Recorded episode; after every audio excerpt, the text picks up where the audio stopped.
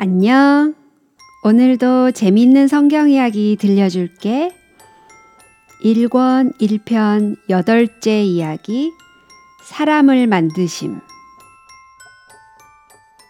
여러분은 엄마 생일에 엄마를 깜짝 놀라게 해드리고 싶어서 어떤 계획을 세워본 적 있어요? 엄마를 위해 선물을 사든지 아니면 손으로 뭘 만들든지 그랬겠지요? 그림을 그려드리거나 예쁘게 카드를 만들거나 아니면 아주 정성스럽게 종이 접기를 했는지도 모르겠어요.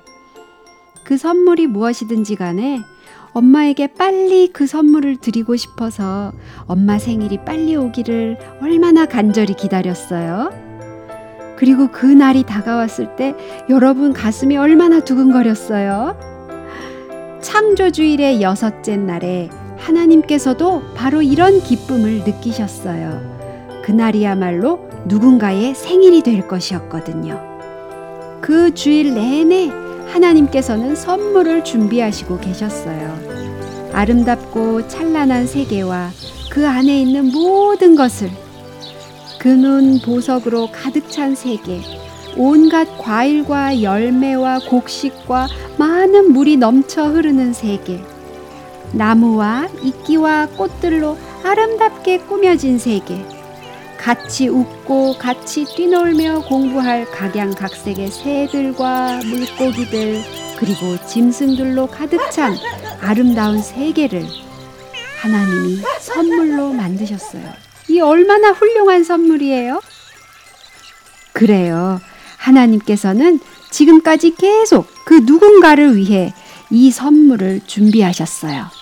그리고 혼자 말씀하시기를, 음, 그가 이 모든 것을 보고 기뻐할 거야.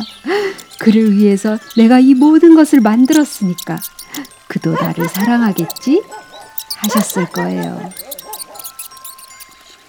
마침내 하나님께서도 이 세상을 낙원으로 만드셨다고 생각하실 만큼 모든 것이 준비되었을 때 그분께서는 말씀하셨어요.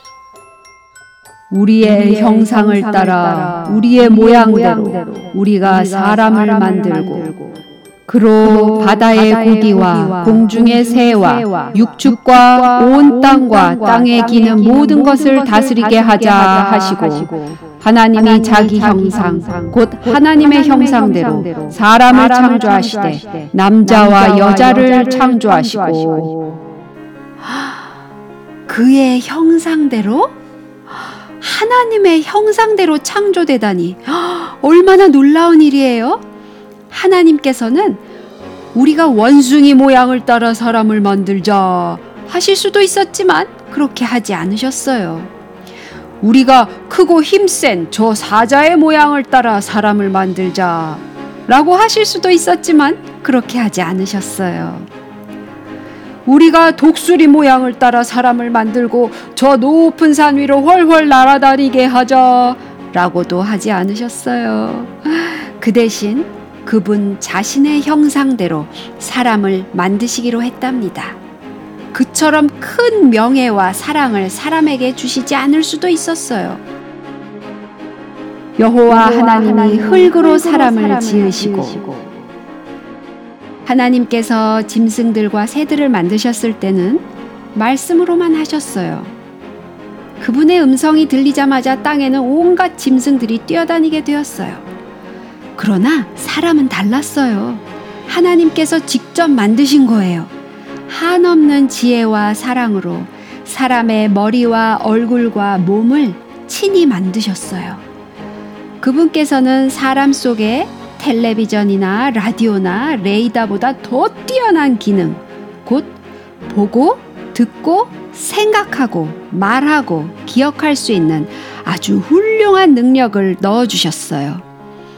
그러나 그 무엇보다도 하나님께서는 사람들이 사랑하고 즐거워하며 하나님을 경배할 수 있도록 만드셨어요. 마침내 하나님께서 손수 만드신 걸작품의 마지막 손질을 하셨을 때 일은 마쳐졌어요. 최초의 사람이 자기가 빚어진 바로 그 흙 위에서 조각품처럼 조용히 움직이지도 않고 생명 주시기를 기다리며 누워 있었어요. 하나님께서 생기를 그 코에 불어 넣으시니 사람이 생명이 된지라. 와, 하나님께서 얼마나 가까이 그에게 오신 거예요? 너무나 가까이 오셨어요. 하나님의 입과 사람의 입이 닿을 만큼 가까이 오셨어요. 아마 하나님께서는 입을 맞춰 주셨는지도 몰라요. 그리고 그분의 형상대로 지음을 받은 너무도 사랑스러운 그 사람에게 몸을 굽히실 때 아마 하나님의 눈에는 사랑의 눈물이 어리셨을지 몰라요.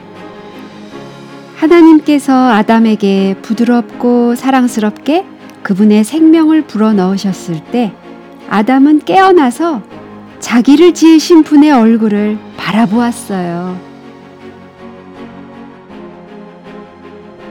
자, 오늘은 여기까지야.